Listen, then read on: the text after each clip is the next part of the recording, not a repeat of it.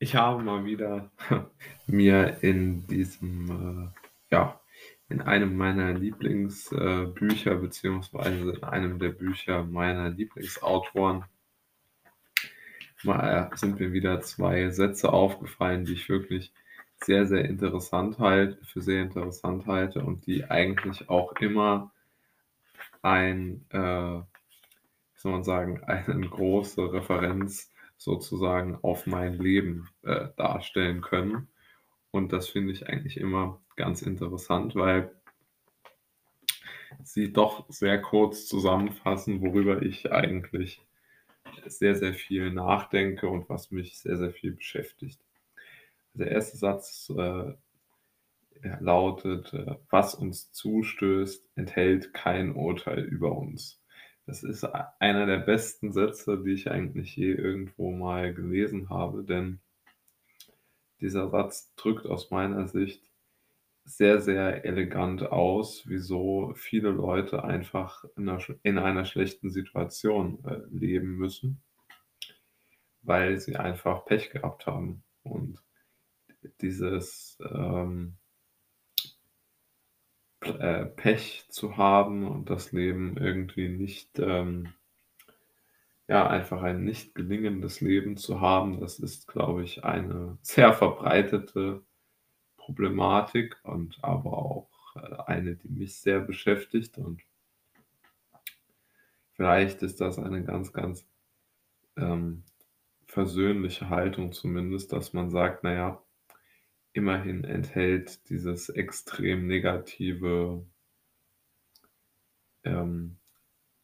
dieser extrem negative Status quo kein Urteil über den eigenen Charakter zumindest. Ja, also ich denke, über das eigene Leben schon, da braucht man nicht drüber zu diskutieren. Ich glaube, dass man auch von sehr, sehr vielen Menschen brutal behandelt wird, wenn man halt kein erfolgreiches, schönes Leben hat. Also dass man da sehr herablassend und behandelt wird und auch, sagen wir mal, in die Schranken gewiesen wird.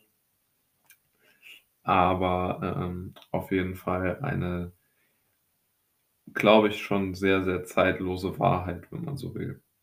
Und das zweite Zitat passt eigentlich ein bisschen weniger da rein, aber ich fand es trotzdem sehr schön.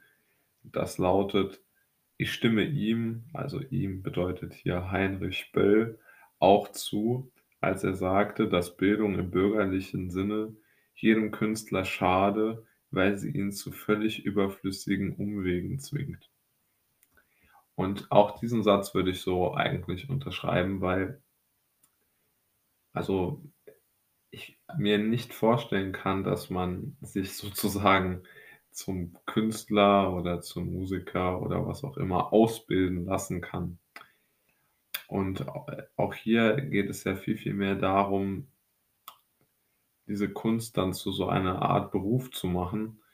Und ich glaube, da kann man immer noch einmal sagen, dann macht man wirklich aus frischem Brot Zwieback. Also wenn man der Meinung ist, man müsste alles in eine Art Berufsbild packen, aus meiner Sicht zerstört man dann eigentlich alle Kreativität darin. Also man kann ja nicht lernen, wie man malt oder ein Buch schreibt. Ja? Also die Künstler oder die Autoren haben ja in ihren Werken ihre Probleme, ihre Gefühle, ihre Sehnsüchte, ihre Wünsche verarbeitet und darüber sozusagen ihre Ausdrucksform gesucht. Darüber kann man sich ja dann Gedanken machen und von mir aus etwas lernen. Aber erstens würde ich nicht den Sinn darin sehen, irgendetwas davon abzufragen. Und zweitens sehe ich wirklich nicht, wie jetzt in irgendeiner Form jemandem geholfen werden kann, wenn er jetzt beispielsweise von seinen Bildern leben möchte oder von seinen Büchern. Es gibt ja keine Anleitung dazu, ein Buch zu schreiben, das jetzt irgendwie sich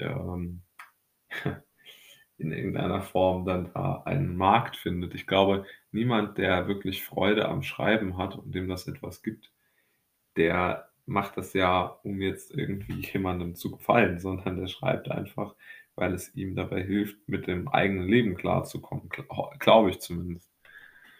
Also das ist halt eine, wie soll man sagen, diese kreative Veranlagung ist halt irgendwo aus meiner Sicht Fluch und Segen zugleich. Also ich glaube, dass man, also zumindest wenn ich jetzt mich irgendwo hinsetze und dort anfange zu schreiben, dann ist sicherlich da keine, wie soll man sagen, da ist sicherlich kein Potenzial drin, berühmt zu werden, aber es macht mir einfach Spaß und ich halte das für viel, viel, viel, viel wichtiger.